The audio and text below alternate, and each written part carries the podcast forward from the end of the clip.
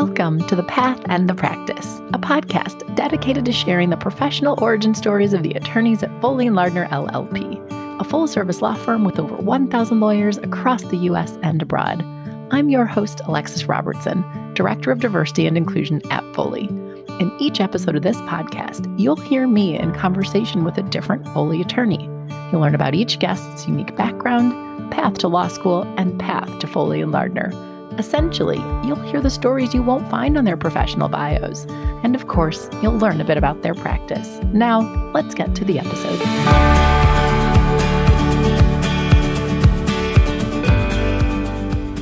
Welcome to a special edition of The Path and the Practice. This episode is special because my guest is not a Foley and Lardner attorney. My guest today is Ritu Bhasin, who is an extraordinary diversity, equity, inclusion, and leadership consultant whom we were fortunate to recently have speak at Foley and Lardner during a virtual Attorneys of Color retreat. So I got Ritu on the show because the work she does is just so important. And a lot of what is top of mind for her are the very things that we are struggling with when it comes to furthering diversity, equity, inclusion in large law firms. But before we dive into some of those topics, I first have Ritu talk about her path. So she discusses her path to law school. She reflects on the years she spent practicing and then her decision to become a legal talent management professional, as well as her decision over a decade ago to launch her own consulting firm, where she has since worked with over 200 law firms we then just dive in and we dive into a lot of the things you'd probably expect two diversity and inclusion professionals to talk about. The first topic, which I felt was obligatory, was we talk about implicit bias what it is, how to dismantle it, and what we all need to keep in mind so that we can learn how to be more inclusive of others. After that, we talk about fitting in versus belonging. We talk a lot about the importance of authenticity, and we also speak quite a bit about self care especially self care for those who are members of underrepresented groups and have really found themselves struggling the last 18 months. Overall, this is a fun discussion, and I think there's something in it for everyone, but it is a discussion where you either may find yourself nodding along or you may find yourself reflecting a bit on some of your long held beliefs, which ultimately is the purpose of diversity and inclusion work. Also, if you enjoy hearing from Ritu and would like to hear from a couple guests on the podcast who also are not Foley and Lardner attorneys, I would encourage you to check out some of my other special episodes. One is episode 13 with Michelle Silverthorn, who is also a DEI professional, and then also with Tonit Calloway, who is the Executive Vice President, Chief Administrative Officer, General Counsel, and Secretary at BorgWarner. That is episode 38. And on that show, Tonit details her path to the C suite. But with that, I hope you enjoy my conversation with Ritu. Ritu Bhasin, welcome to the Path and the Practice. So excited to have you here today. You are a special episode because you are not a Foley and Lardner attorney. We will talk about who exactly you are and what you do shortly, but let's just jump right in. Could you give a quick introduction of yourself, please? Uh, first of all, thank you so much for having me. I'm so grateful. And so, my name is Ritu, Ritu Bhasin. I go by the Indian pronunciation. My parents are from India, she, her, hers. So, I am a lawyer by training. I practiced law for a few years, many, many years ago. I'd say like 20 years ago now. And then I transitioned to becoming an HR professional for a large Canadian law firm um, because I am Canadian. You'll hear the Canadian in me when I say things like out and about. I'm based in Toronto, Canada, although I work very much uh, primarily in the US and globally. And so I did HR for lawyers for about seven years. And then for the last 11 years, I have been running my own diversity, equity, inclusion consulting firm, which is Bhasin Consulting Inc. We go by BCI for short, and working with organizations around the world that's essentially like my professional background, but I would say I care about inclusion. It's my heartbeat. I care about empowerment. I care about making the world a better place. I love food. I love music.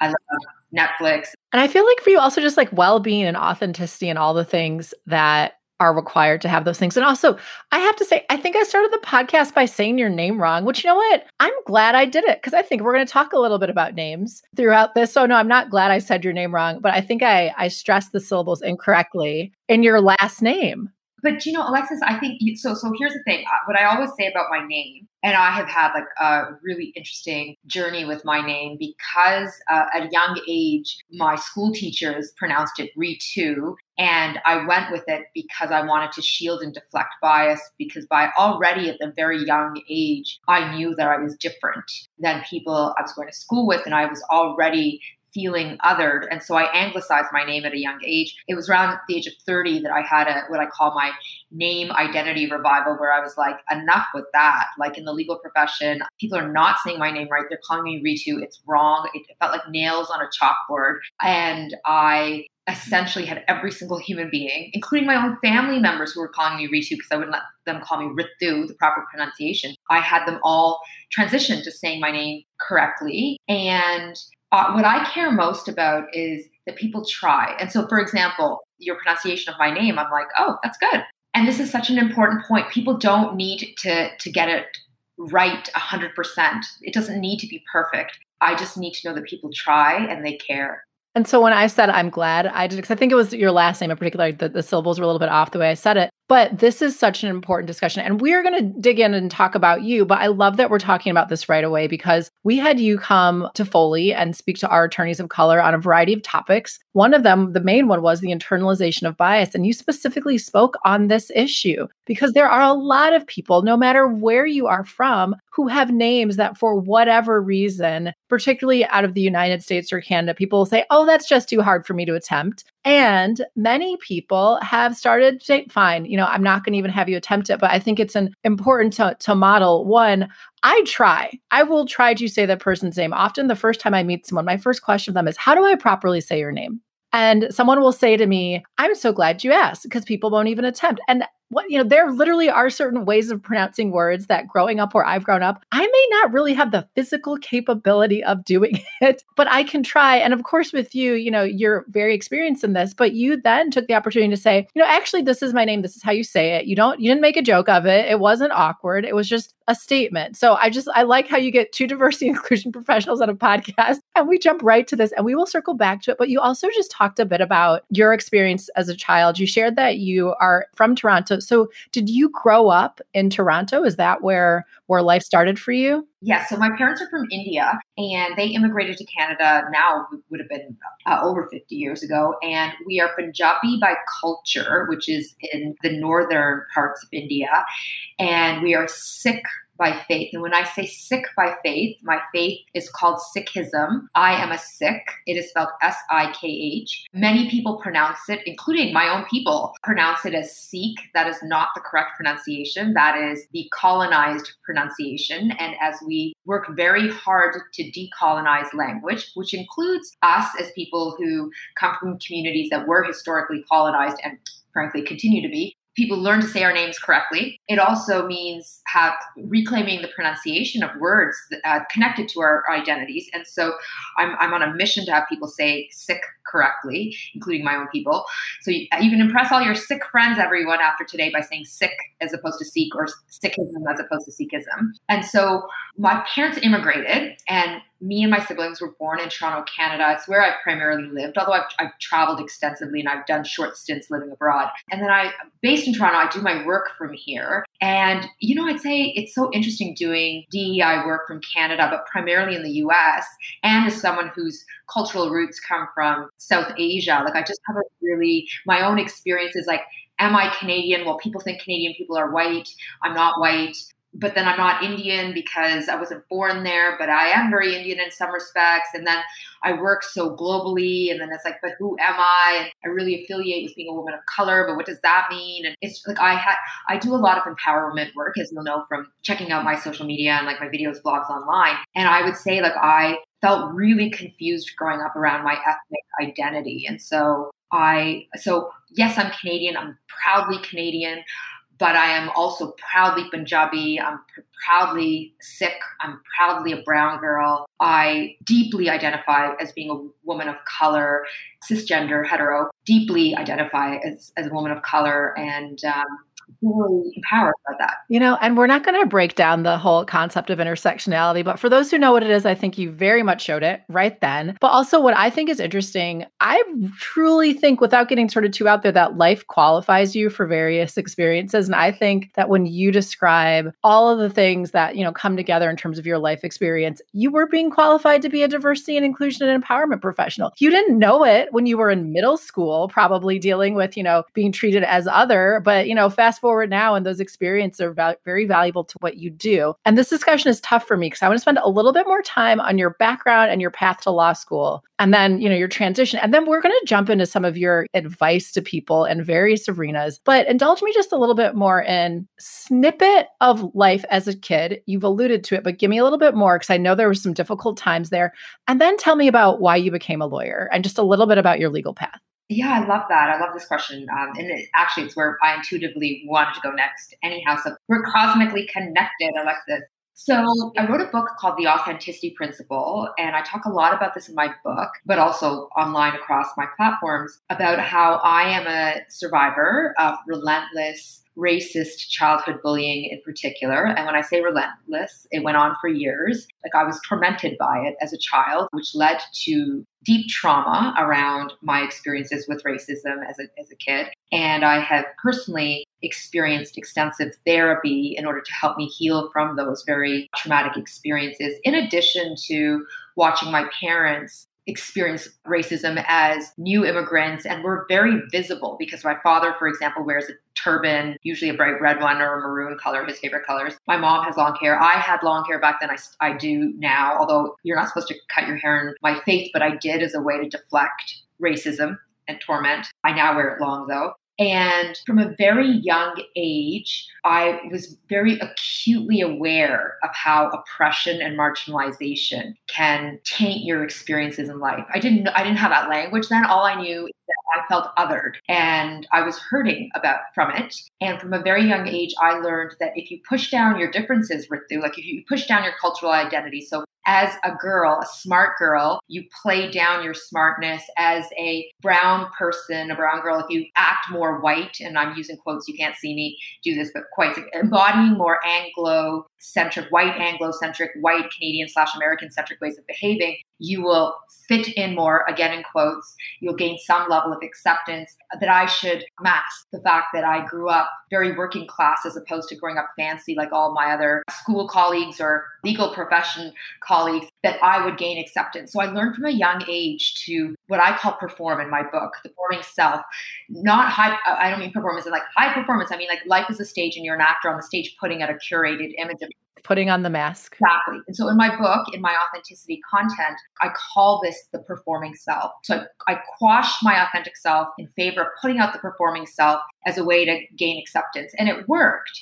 It worked. But it had a massive price tag because while I became professionally successfully, I felt soulless. Now, as I was journeying through my teenage years, I increasingly felt like I want to do something about the injustices I'm experiencing, my people are experiencing. When I see my people, growing up when I was young in the 80s, 1984 in particular, my people, the Sikh community, experienced genocide in India at the hands of the Hindu majority government. And so I also experienced genocide of my people during my youth. And I come from a culture, well, I would argue strongly all cultures have misogyny embedded in them, but South Asian culture is misogyny is highly pronounced. I was acutely aware of misogyny as well. And so I just I grew up with a deep commitment to wanting to address injustices. Which which lawyer? So it's like I'm going to be a lawyer, right? Is that the so so isn't it interesting like because i would say like so i'm like in my 40s now so we're talking like the 8 90s and early 2000s it's like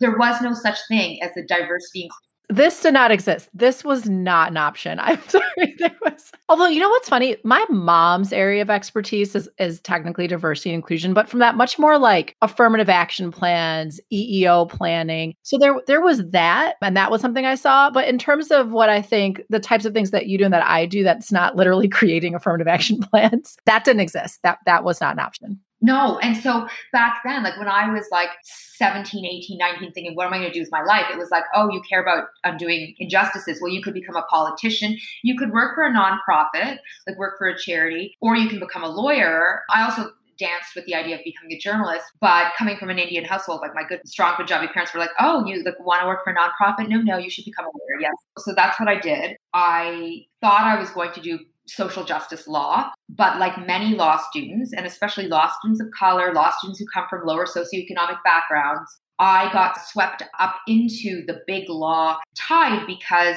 like, my first year salary as an associate was more than my parents had made combined growing up. And there was so much messaging when I was in law school that success was measured by going to one of the big law firms. So I did it. And I, not surprisingly, disliked it tremendously. I hopped around from firm to firm and then I realized, oh, it's not the firms, it's me.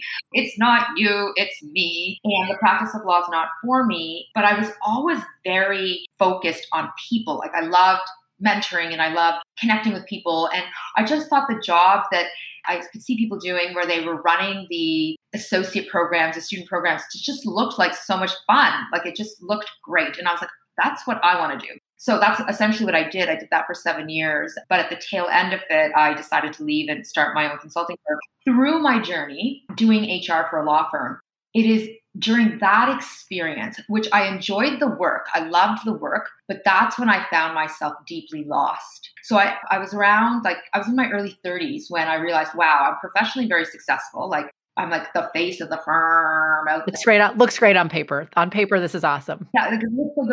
Like you know, my parents get so happy because they see me on like I'm on the radio or I'm like in magazines and woo, it's not exciting? But I felt spiritually vacant because I had now spent 10 years in big law and I didn't know who I was. Because even to even to become successful at the leadership ranks I was conforming. I was my performing self was everywhere. My authentic self was like I didn't even know who I was. I was so used to changing the way I speak dress what I talked about my hobbies, like OMG, like I've been out of big law for 11 years. I have not golfed once, gone to like one golf course. I have not even gone to one golf course. I do not watch like sports unless like the Raptors are winning, which they are not. Like, and I'm only a bandwagon fan. Like, I do not, I do not read sports headlines anymore. Like this, the things I used to do in order to fit in. I'm like, F that. I'm not doing that anymore because I don't have to. But I felt like I had to. And so becoming an entrepreneur, so taking my legal education and all of my skills I developed in the trenches over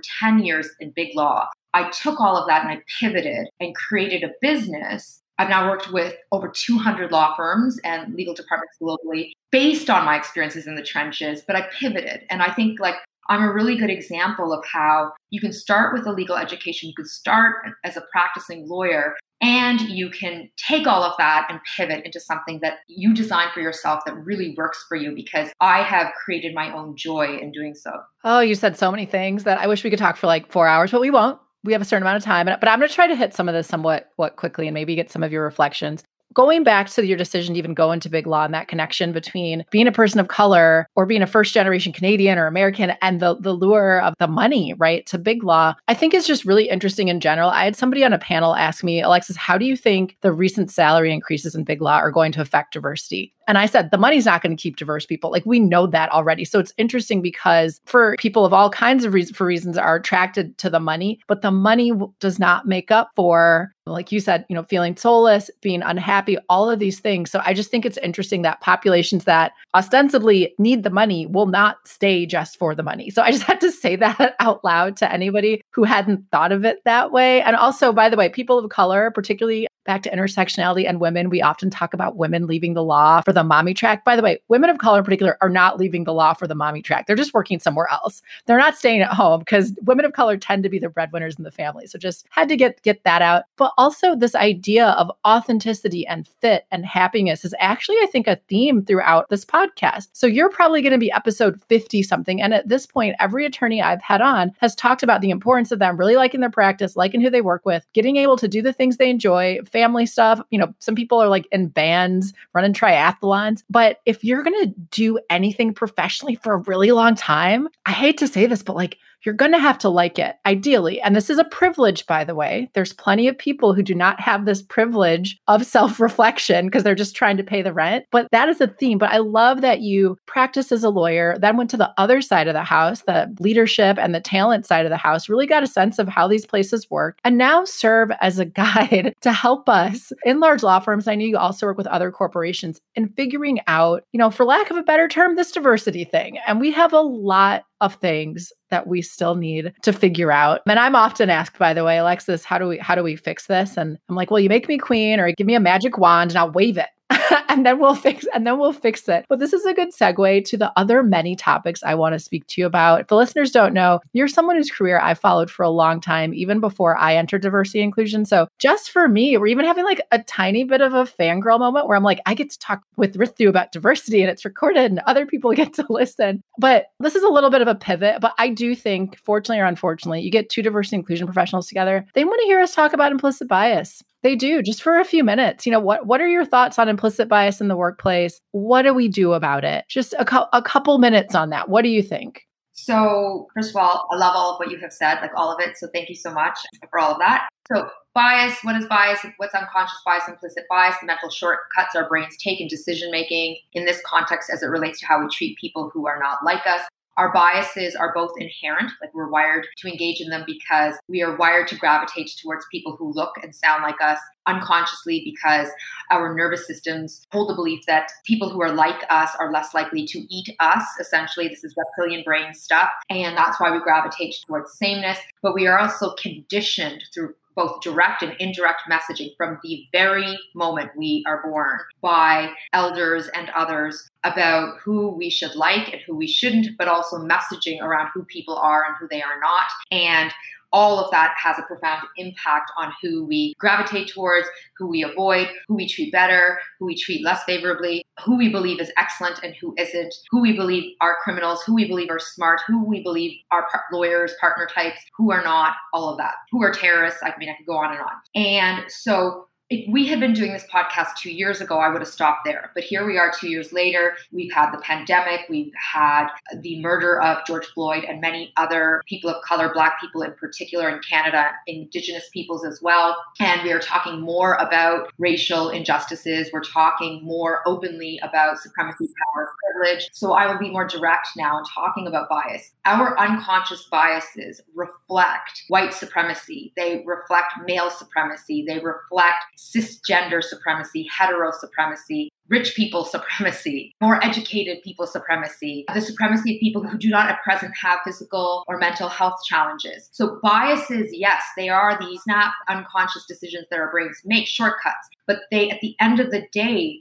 they reflect and they affirm our society's normatives around who is more deserving, better, more competent, and more. And so racial biases are about white supremacy, gender biases are about male supremacy and cisgender supremacy. I could go on and on, which is why it is so critical that we actively seek to interrupt them. And we need to interrupt them in two ways. We need to focus on individually held beliefs. So every single person in the legal profession must own their own stuff must own the disruption of their, their biases they hold both consciously and unconsciously. So we have to work on this at the individual level and we need to work on this at the systems level, which means taking a look at how every single system structure practice within the legal profession reflects white supremacy, male supremacy, cisgender, hetero supremacy, and, and I could go on and on. And you see me nodding my head a lot because you're like taking me to church. I'm like, yes, yes, yes. And I found overall with, within, I just I won't just pick on legal. You know, I think organizations, we've actually spent more time on the individual. But even when we do it, sometimes we get really academic. It's like, here's definitions of confirmation bias, here's in-group bias. And that's great. People should know that. But I think what's so important people understand, and I get that these words can be triggering. Nobody wants to have a bias. Nobody wants to be a part of a system of oppression. But just to be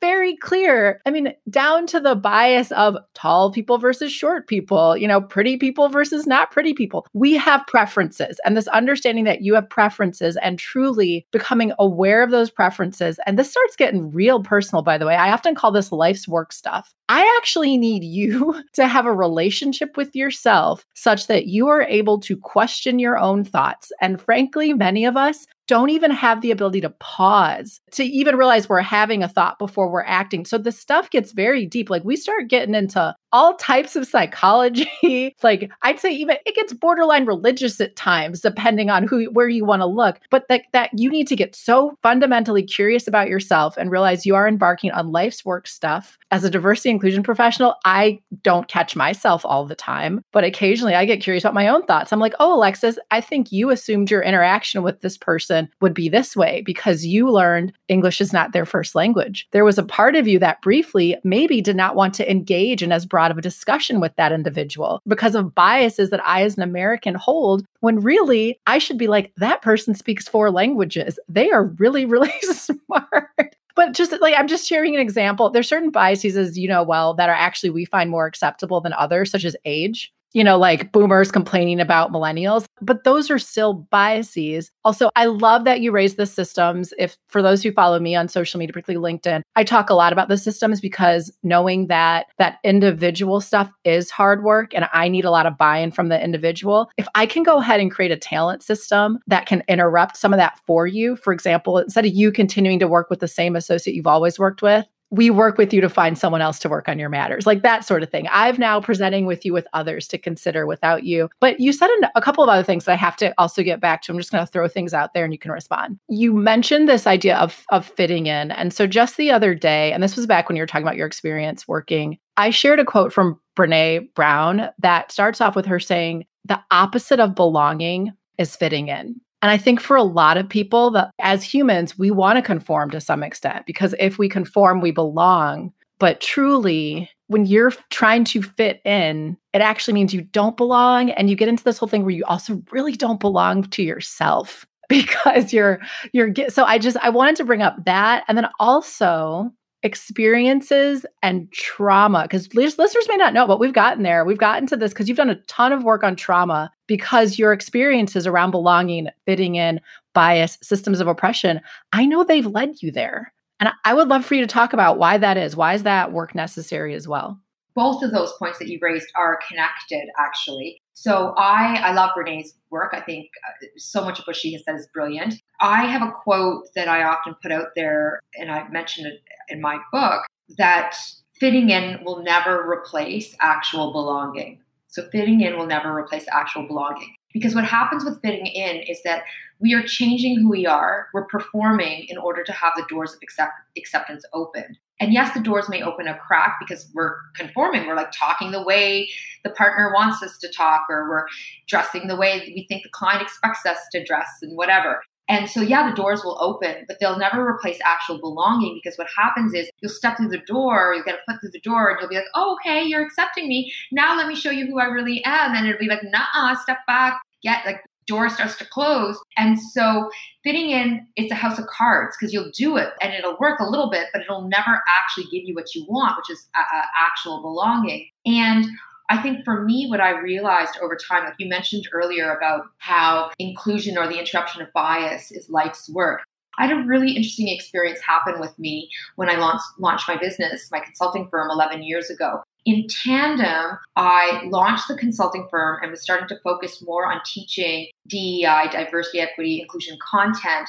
And so that was what I was doing by day, like for my work. And then in my personal life, I was digging deep into my mindfulness practice. And so I had already by then done, I was already trained as a yoga teacher. I did my first yoga teacher training in India. And I was doing additional teacher training in Canada while I was launching my business and building my business. And I was having this very interesting experience where all of the mindfulness concepts that I was learning through studying yoga, which, by the way, was invented 8,000 years ago at least by brown people in India, and yet has been culturally appropriated, co opted by I would argue very strongly, white people around the world. I just want to mention this because while we're calling out biases and systemic issues, this is a blatant area systemic racism and white supremacy and cultural appropriation an Indian indigenous practice. And I just I want to name that. I think that's very important. And so as I was studying and learning and digging deep, I was like, wow, so much of what I'm learning over here with mindfulness and yoga is exactly what is the solution to addressing biases because bias is about it's the brain stuff. It's like slow down the brain bring conscious awareness to what is my brain saying about black people about trans women about people who have lived experience with anxiety depression. What is my brain saying? What am i doing on my face? What's the energy i'm putting out there? And being present uh, with your thoughts so you can question them realizing you are not your thoughts all of that. You're yes go on. hand in hand but because of white supremacy, because of my fear of bias, I kept the two separate. And so for many years, uh, when I launched my business uh, 11 years ago, I focused on the analytical side of teaching inclusion. while in tandem knowing that the real solution was over there on the other side with my mindfulness practice and all the other self healing work that I was doing for my own needs and benefits. But the more I dug deep into this work, it, I realized I'm like, I can't teach these separately. And I'm not going to keep watering down the mindfulness stuff because I'm doing a disservice to them and I'm not honoring myself and I'm reinforcing white supremacy by, by not talking about it because I worry that in the legal world or the business world, people think I'm like some brown girl, hippy dippy person and I'm not analytical enough and whatever. And then I was like, F this noise. I'm just going to bring them together. And I started to do that. I'm very data driven. Like, so the Western world loves their data. And so, look, I'm data driven, but I'm also very, I'm very neuroscience focused in what, how I teach. And then I'm deeply all about critical consciousness and how people who hold biases, i.e., everyone, we interrupt. But also, as I dug deeper and deeper into teaching and working with people of color in particular, and then intersectionality, women of color, about how to be empowered in the face of consistently experiencing multiple forms of oppression, as I was digging deeper and deeper into that work, not only was I finding it healing for me because I realized, wow, even though I'm as empowered and successful as I've become, I'm still wounded and I'm still hurting and I need help. But I started to see how actually, this isn't just, I don't speak at meetings as a woman of color because I fear bias or I feel like you're going to judge me. I don't speak at meetings because I question my self worth because I've consistently received messages that I am unworthy in your presence, even though I'm sitting here going, You're all saying this wrong, and the right answer is blah, blah, blah. And you fumble and fumble and fumble for 12 minutes and finally figure out what I had in my head 12 minutes ago and I could have said, but I didn't say because I worry that you're going to judge me, but also because I don't believe I'm worthy of speaking. And when I started to really dig into that work, I was like, This is trauma that's what pushed me into studying trauma. So I've almost completed my trauma therapy certification program. It's funny, I had a therapist say to me once, uh, he said, Ritu, most people, they like yoga.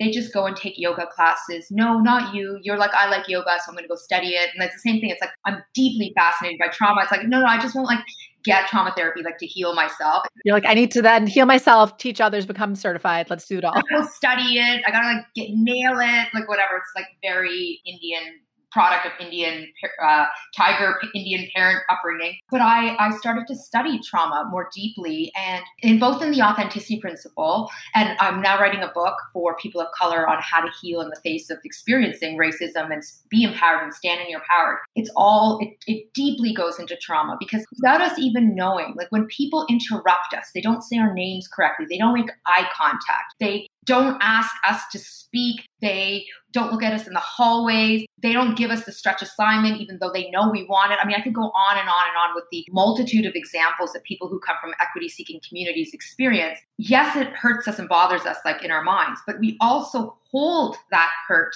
that grief, that pain in our nervous systems, in our bodies. It creates tension, creates health issues, and more. Like on a monthly basis, we are learning more and more around the link between experiencing racism, forms of oppression, and health issues. And so this is real stuff. And so I, as you can probably tell from my voice, I'm very interested in it. I'm very excited about it. I feel very passionately about it. It's where the work leads. And I'm totally interrupted you, but I think because I've I do not have the experience with trauma study or research that you do, but doing this work leads you there. Doing this work leads you to should I just go ahead and become a therapist or a psychiatrist of some type? Because we're dealing with deeply human issues. And just to touch on what you were saying about some of the best tools we have to heal ourselves are things that have been around for thousands of years, but we don't feel like we can talk about them until they they're written up in a Harvard Business Review article. And by the way, I'm a huge fan of Susan David and emotional agility, which I very much think is Eastern philosophy, is essentially Buddhism that's been like sanitized through Harvard.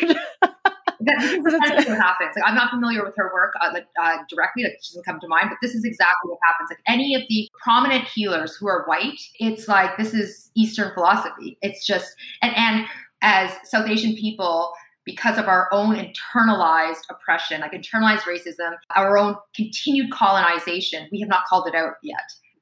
No, absolutely. And I also think there's so many things I want to say and I have to be mindful because we're going to we're going to start winding this down shortly, but also, as employers, our relationships with our employees, with our lawyers as law firms is different. People don't just come in to, you know, make a widget each day. We're actually asking, we're, we, we've moved from that labor based workforce to a knowledge based workforce. And for me to unlock your unique form of brilliance, all of this stuff matters in a way that we didn't have to think about it before. And also add in that, frankly, in a lot of ways, we're raising the lawyer. Like you're starting at these firms at 24, 25 years old. You're figuring out who you are as a person while we're trying to extract this knowledge from you. So all of these things that were never on the table before are. And also let's and this is going to be the segue to the last topic I love before we before we conclude, but then we had a global pandemic, which I think in some ways has, as you know, well, has heightened the collective awareness of various types of systemic oppression, as well as just this need for self care and well being in a way that we are all stretch, especially mentally, because we also like to spend a lot of time in our heads, particularly as lawyers, in a way that, you know, others haven't. And so I love that you started raising tools. And I'm just going to leave everybody wanting more because what's going to happen with is they're going to be like, how do I get to her website? She said some things that sound like me, but she didn't tell me how to fix it. so we'll talk about how they can find you after. But talk about that, like whether it be for people of color or the BIPOC community, however, whatever acronym we want to use, or just for anyone who is struggling right now. Like, what can we do with these tools about trauma and tools for the body for me to, address some of the burnout that you know I may be feeling now? Love that question. I think step one is for us to first of all understand that we have been socialized to reject the very tools that will help us to heal. And so so many of us come from ancient indigenous cultures. Like I'm thinking like across countries in Africa, across South Central America, across Canada, the US, indigenous cultures all over Asia. Like I mean literally on every inch of this planet. We come from ancient indigenous cultures where our ancestors knew about using healing practices like drumming and tapping and Tai Chi and yoga mindfulness, humming, chanting collectively, stretching, breathing exercises, shaking, twitching. Like I could go on and on, massage. We come from cultures that knew to do this. But the problem is that because of colonization, because of experiences like enslavement, genocide, cultural appropriation. Our practices were demonized and vilified, co opted, appropriated, and now, so because of white supremacy, white people can do them and they're readily accepted. But when we do them, it's like, why are you doing that funky stuff over there? Or that's so weird and strange. It's like, so, and then we have on our own, like we vilified our very own practices. That we know all the Western world data that pokes and prods our ancestral practices, affirms that our ancestors had it right. So we, it's colonized. We're colonized in our own th- mind. Not our faults. Not our faults. It's a system. Yep. And by the way, when you say that, like meditation and you know, I think acupuncture are are two big ones that there's a ton of research on how the the effects are very. And now you know meditations become kind of like the flavor of the day. But just as an examples, all of it. Like I mean, we could go on and on. Like, literally, exam like osteopathy, like a Chinese medicine, like which is not even viewed as being real medicine because it doesn't have the Western Ayurveda, all of that. Yes. Like I could like thing after thing. So anyhow, we first have to understand. Wow, I've, I'm demonizing my own practices because the system taught me to do this. And then it's about really anchoring and focusing, like digging deep into what are the self care practices, t- techniques that resonate with you to live well. And so uh, on Instagram, a lot where I'm very active, or on my website, ritubhasin.com, I have like multiple videos and blogs and free uh, self reflection worksheets and more about what are some of the self care techniques that you can literally be using directly to help you heal from experiences around oppression. Like, I am all about each of us creating our own self care healing toolkits to be in a place where we feel elevated and empowered. And by the way, like these are all techniques that I personally have used to thrive. And I like I am living proof around how you can be heartbroken, like you can literally be tormented by racism and heal and thrive. Because I would say I finally am able to feel beautiful in my skin after years of feeling ugly, like literally actually thinking I was ugly on the outside and inside. And I, I'm laughing.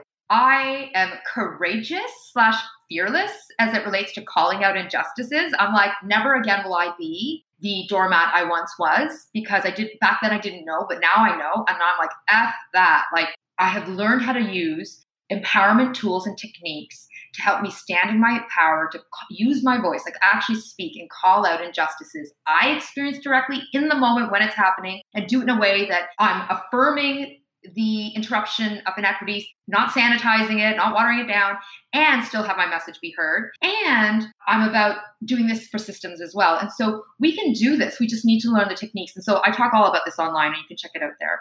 Yep. And so I encourage everyone to check check your stuff out, to your get your book, the authenticity code. But also, Ritu, I think you just epitomize belonging. And first we have to belong to ourselves before we can ever feel like we belong anywhere else. And all the work you've talked about has done that. You know, with that, I will just thank you so, so much for being on the show and encourage listeners to reach out to you, whether it be through your website or through your Instagram. But thank you for joining me today, Ritu. Thank you so much for having me. I'm so grateful. Thank you for all of your words of wisdom, Alexis. I follow you on LinkedIn as well, and I'm always so enamored by what it is that you have to say. And then to everyone joining and listening, I like thank you for tuning in and take care of yourselves. Like be good to yourselves. Like I, I often will say that authenticity is the ultimate declaration of self-love. And so do your best to be who you are and stand in your power because it will literally transform your life and set you free.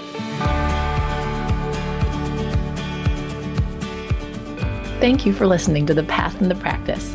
I hope you enjoyed the conversation and join us again next time. And if you did enjoy it, please share it, subscribe, and leave us a review, as your feedback on the podcast is important to us. Also, please note that this podcast may be considered attorney advertising and is made available by Foley and Lardner LLP for informational purposes only. This podcast does not create an attorney client relationship. Any opinions expressed herein do not necessarily reflect the views of Foley and Lardner LLP, its partners, or its clients. Additionally, this podcast is not meant to convey the firm's legal position on behalf of any client, nor is it intended to convey specific legal advice.